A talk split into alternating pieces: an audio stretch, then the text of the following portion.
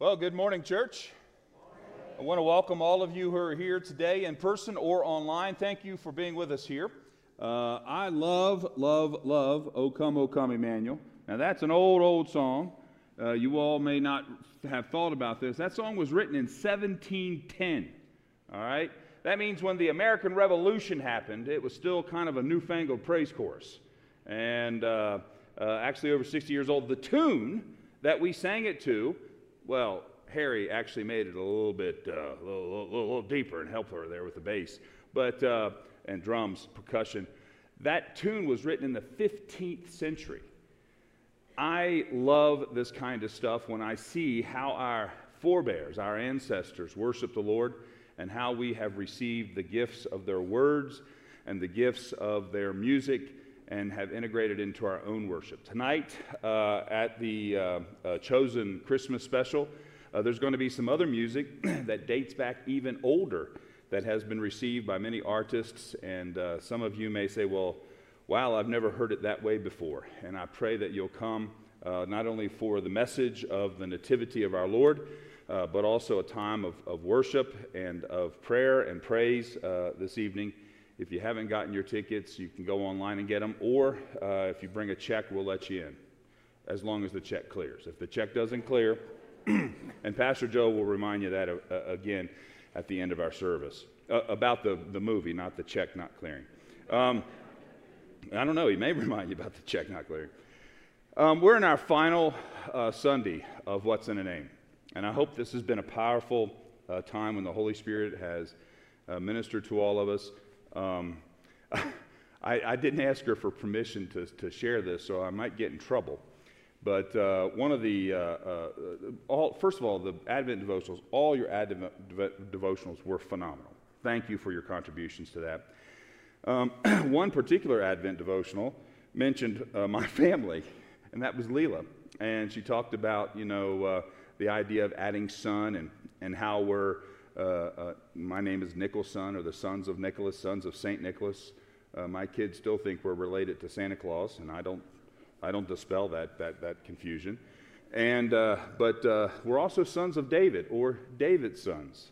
And what I love about your all's devotionals is, is that throughout the week, as I go uh, about my daily responsibilities and duties and activities, I'm reminded by things that I see. And I happened to be going down County Line Road and I saw Davidson's Liquor and Wine.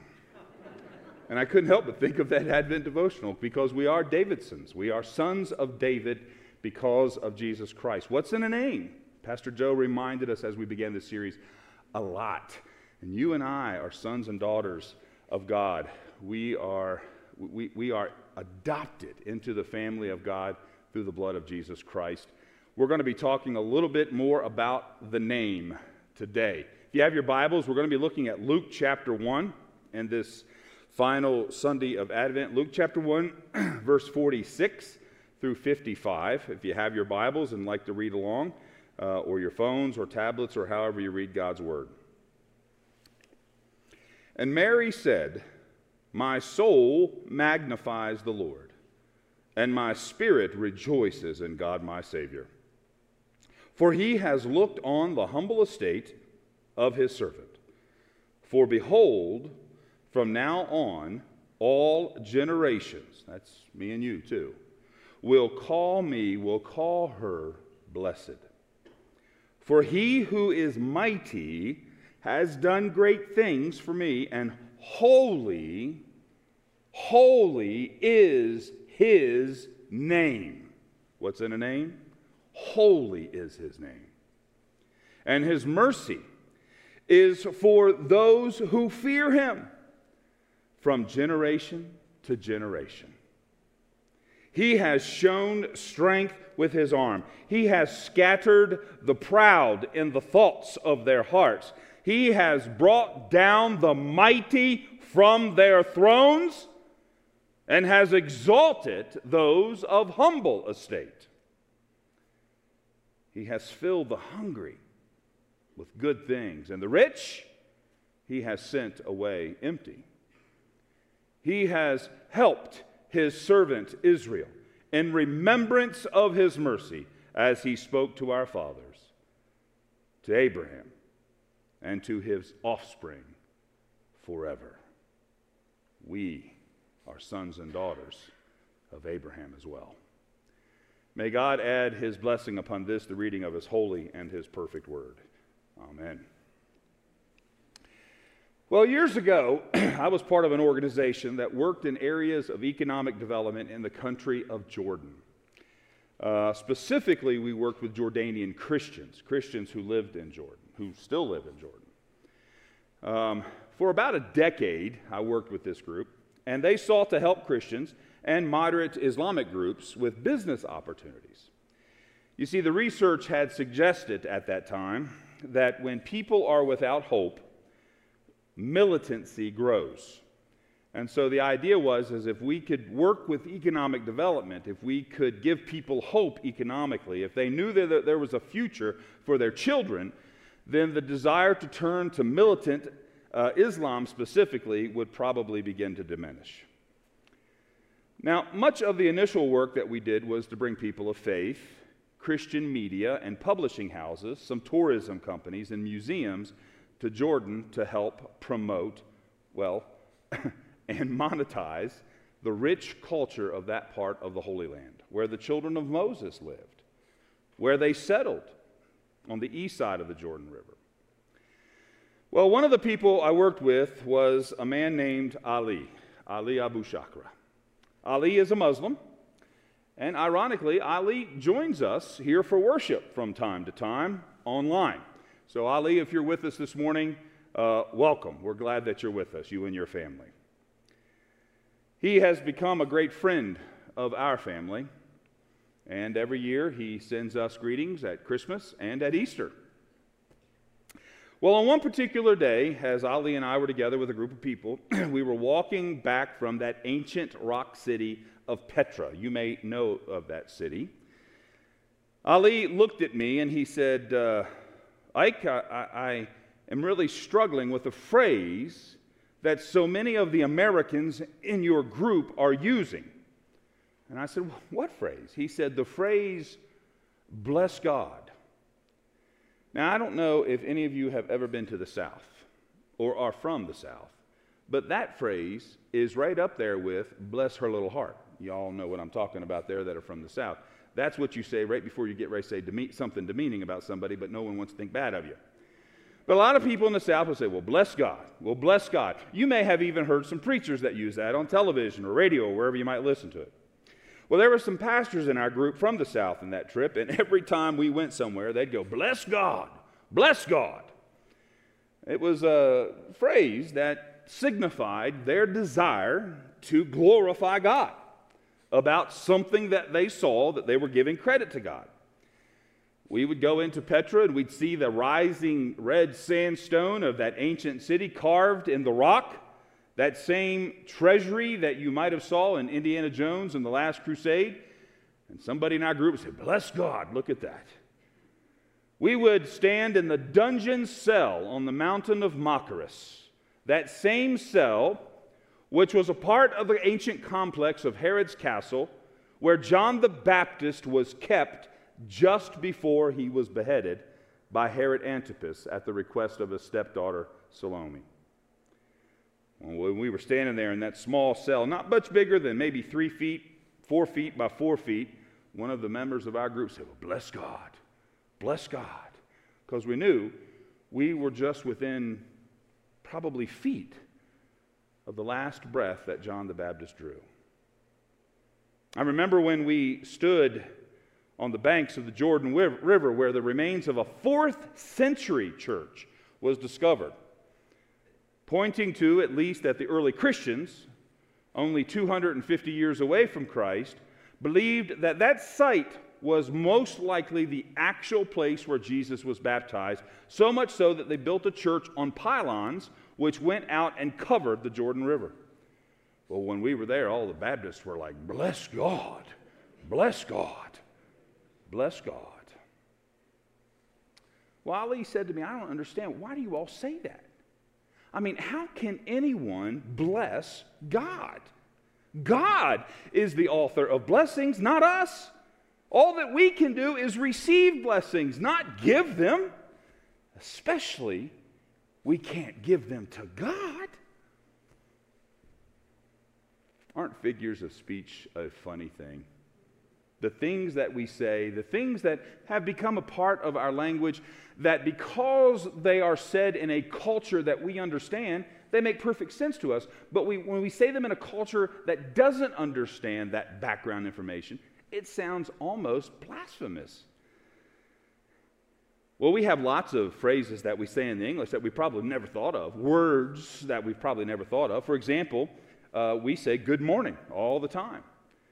Now, my friend Ali, who speaks Arabic primarily, they don't ever say good morning. Oh, if you take a class on Arabic, they'll tell you how to say good morning in Arabic, but what you're saying really isn't good morning. The Arabic people are very poetic. If you were to literally translate the Arabic words that we generally think of as good morning, it would go something like this The morning is filled with jasmine and roses. Now, how would you like to say that to the folks you walk into the office with every morning? They think you're nuts.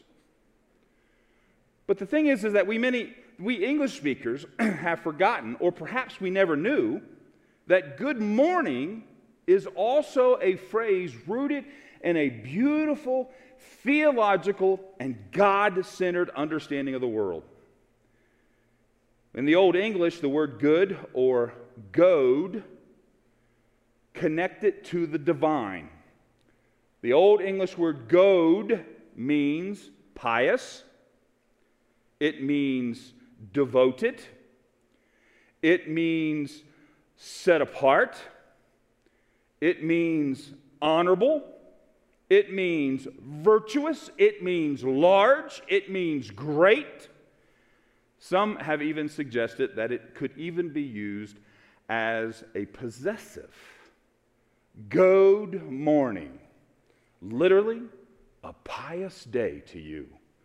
A day that is filled with virtue, if we could only hope for so much. A day that belongs to the divine because this day is God's, it is holy. God's day to you. That's just the history of that simple phrase that we so casually use these days without even thinking of its history. What's in a name? What's in words that we say? What is it in phrases that we say. And this is the history of that simple phrase we, or at least those in the South, so casually say, well, bless God. Indeed. Are we really able to do such a thing? This day is God's. Therefore, this day is holy. You and I are God's. Therefore, we too are holy. Mary says, For he who is mighty has done great things for me, and holy is his name. Like my good friend Ali, sometimes I wonder why we use the words we use. Why does Mary say that? Why does she bring that into the song at all? Well, she has just spent the previous verses of this song of Mary, this Magnificat of Mary, saying things like, My soul magnifies the Lord, and my spirit rejoices in God my Savior. Probably not that much different than hollering out, Bless God. She just got this news that as a virgin, she is going to bear the Son of God. And her response? Well, bless God. Martyn Lloyd-Jones, who's the great 20th century Welsh Protestant preacher, he was known, by the way, for his style of preaching. That is, as he would spend upwards to a year preaching every week on just one chapter of the Bible and his shortest sermon in his entire life was 58 minutes. Y'all get off easy, church. I recognize that voice. Lloyd Jones points out why she magnifies the Lord. She magnifies the Lord because of God's power. Lots of folks get that, right? But she also magnifies God because of his holiness. Lloyd Jones goes on to say, and this is a quote from his sermon this is one of the keys to the understanding of the whole purpose of salvation that is, God's holiness. Why is there salvation? Why did God ever send his only Son into this world? Why was there ever a cross on Calvary's Hill? And in the last analysis, this is the answer because God is holy, because his name is holy, because holy is his name. What's in a name? Well, since we're looking at words and their history by what they mean, the word holy means whole. It means complete. It means not lacking. It can mean God is respected, God is worshiped, God is venerated, God is not taken for granted. God is the other where all of those other words are whole, complete, appreciated. That is, as God is everything we're not. Well, what are we? This is the great debate when we go to talk about God and the divine truths of Scripture. In order to really understand it, we have to begin not only with understanding who God is, but we have to understand who we are as well. And we have to have the courage to be able to say it out loud, to say it in our hearts, to really grapple with the reality of our existence. So, what are we? We're broken. We're lacking. Some of us here have, have been used, have been taken for granted. Some of us in this room have dealt with a life of constantly being dismissed. Because of words or actions that have been said to you, some of you are struggling with damage. And you ask yourself, why is the defectiveness of our world so influential on me? Now, listen, and, and, and, and bear with me as we go through this. Here's how the Bible talks about God. In 1 John chapter 1 verse 5, God is light, and in him is no darkness at all. In Hebrews chapter 12 verse 29, for our God is a consuming fire. Well, what does this have to do with salvation? Well, God is eternally opposed to sin. By his nature, God hates the brokenness that we have brought upon ourselves through our own rebellion. By his nature, as a holy God with a holy name, it is his hatred of sin and rebellion and brokenness that has brought about our salvation. God doesn't hate you, God doesn't hate me, but God hates the brokenness that we have brought upon ourselves as the human race. God, who made the world, who made it perfect, the Bible says, a world that God described as, are you ready? Good. Goad. Complete, divine, full, whole, without blemish, nothing at wrong, at all wrong with it. But then sin came into the world because we chose ourselves as our own gods. And that sin has torn apart not only the world, where there's now death and disease and war, but it also tore a chasm between us and God. And God, in His holiness, cannot tolerate that. God looked upon the plight of humanity, the result of our free will, where our parents, Adam and Eve, not only freely accepted the bondage of sin, but chose, well, couldn't do otherwise, handed that bondage and curse onto us. Slaves born of slaves are not free, and the devil revels in our chains. The devil enjoys seeing our bondage and our brokenness. Every tear we shed, every word of anger or hatred that we utter is joyful in the ears of the demonic. And so, God, who is holy, who hates the sin that keeps us beat down, must deal with sin. Because God is holy, God must deal with sin. He must bring redemption. There's that word redemption, by the way. Redeem, that's what it literally means, to redeem. And historically, that word means, are you ready? To purchase another's freedom.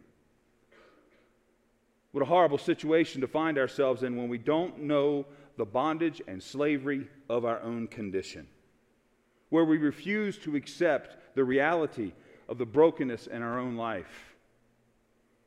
And God's power and God's holiness must be realized because He will cross over from the land of wholeness to the land of brokenness, from the kingdom that is complete to our lives where we are lacking. The one who is respected, the one who is worshiped, the one who is venerated, not taking for granted, will come to us in our experiences. Our experiences of brokenness, our experiences of lacking, of used, of abused, of dismissed, of damaged, of defective. And He will endure all of those things so that our chains will be broken. This is Christmas.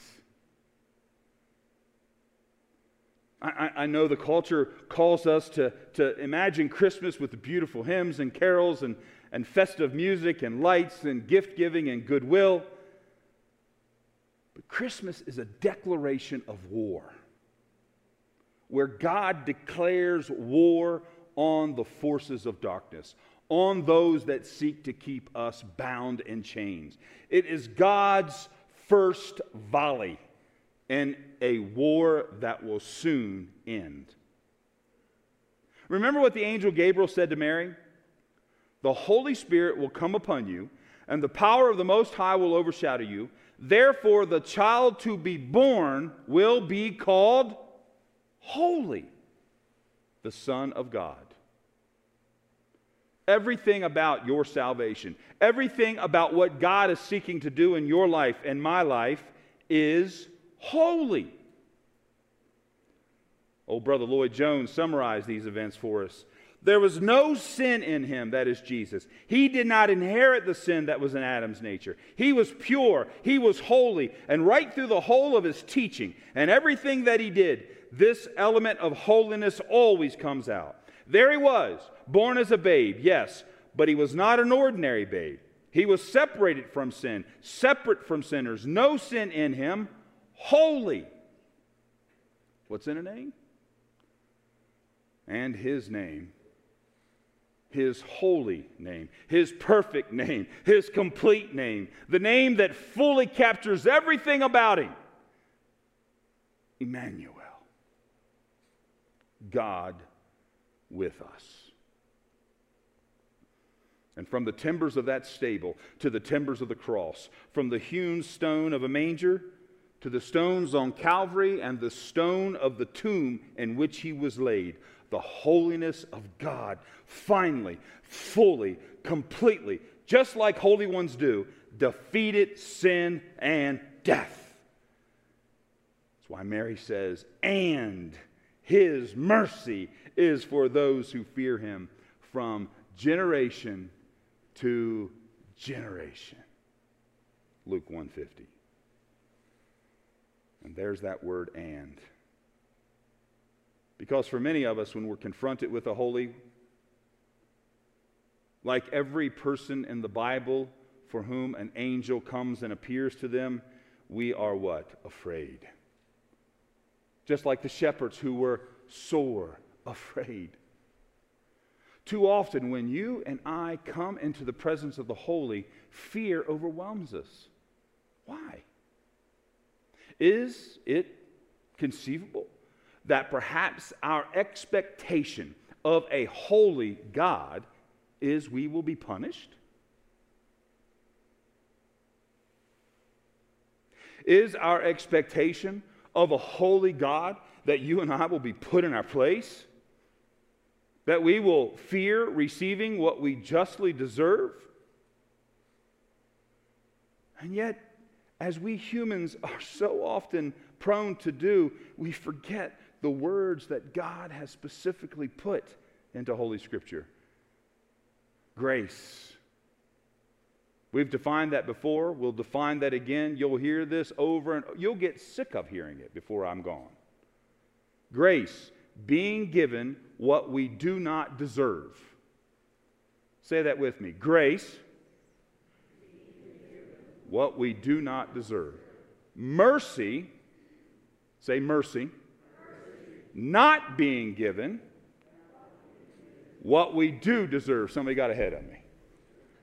You know what that means? Somebody's been paying attention. I love you.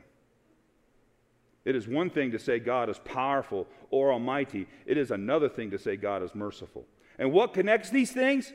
God is holy. His holiness, His majesty, His mercy saves us, yes? And this is what Mary, through faith, had come to understand. Mary, in this Magnificat, is summarizing the hopes of the patriarchs of Abraham, Isaac, Jacob, Joseph. She is heralding the promise and foreshadowing of the Messiah and the law of Moses. She is yearning for the justice, for the peace, for the wholeness that the prophets declared. In Acts chapter 7, verse 34, the deacon, Stephen, preaching the gospel, reminds his hearers of the day God came to Moses when they were in bondage in Egypt. He writes, Then the Lord said to him, Take off the sandals from your feet, for the place where you are standing is what? Holy ground. And God says, I have surely seen the affliction of my people who are in Egypt, and I have heard their groaning, and I have come down to deliver them. Bless God. And now, come, he says to Moses, I will send you to Egypt. And then Stephen says that this word has been fully fulfilled in the coming of the Holy One of Israel, the one who is named Yahweh Saves, Jesus, the wonderful counselor, the mighty God, the everlasting Father, the Prince of Peace, Emmanuel, God with us. Indeed, Mary, the one who is blessed among women, who will forever be called blessed has spoken, she has sung. And I guess that when we say, my brother Ali, when we say, bless God, it's just a really kind of short, lazy way of saying, we've been blessed by God. This is the meaning of Christmas. This is our final week of Advent. Soon midnight will come, and the shepherds will hear the choir of angels. And they will come, and their eyes will see Emmanuel. What's in a name? They will see God who is with us. May, as you gather this Christmas Eve, you with the shepherds will also see that God is with you. Merciful God, holy is your name. And because of your holiness, O oh God, because of the holiness of your name, of that name that is above every name, we have been redeemed. We have been set free. Lord, there may be someone in this room or online today who has not even been able to perceive of their imprisonment. They can't even feel the chains that weigh them down. Lord, open their eyes. That if there be anyone here today or anyone joining us online, that when they hear your word, they will hear the sounds of their chains falling to the ground as you have set them free. In Jesus' name. Amen. If in this moment and in this place today, you have heard your chains fall to the ground, at the end of our service, elders will be up here. I pray that you'll come forward and let them know that this day you've made Christ Lord and Savior of your life. If you're joining us online, that you'll press that button and let us know that this day Christ has redeemed you, that we can walk with you, all of you, into the newness of being a holy people of a holy God. Bless God.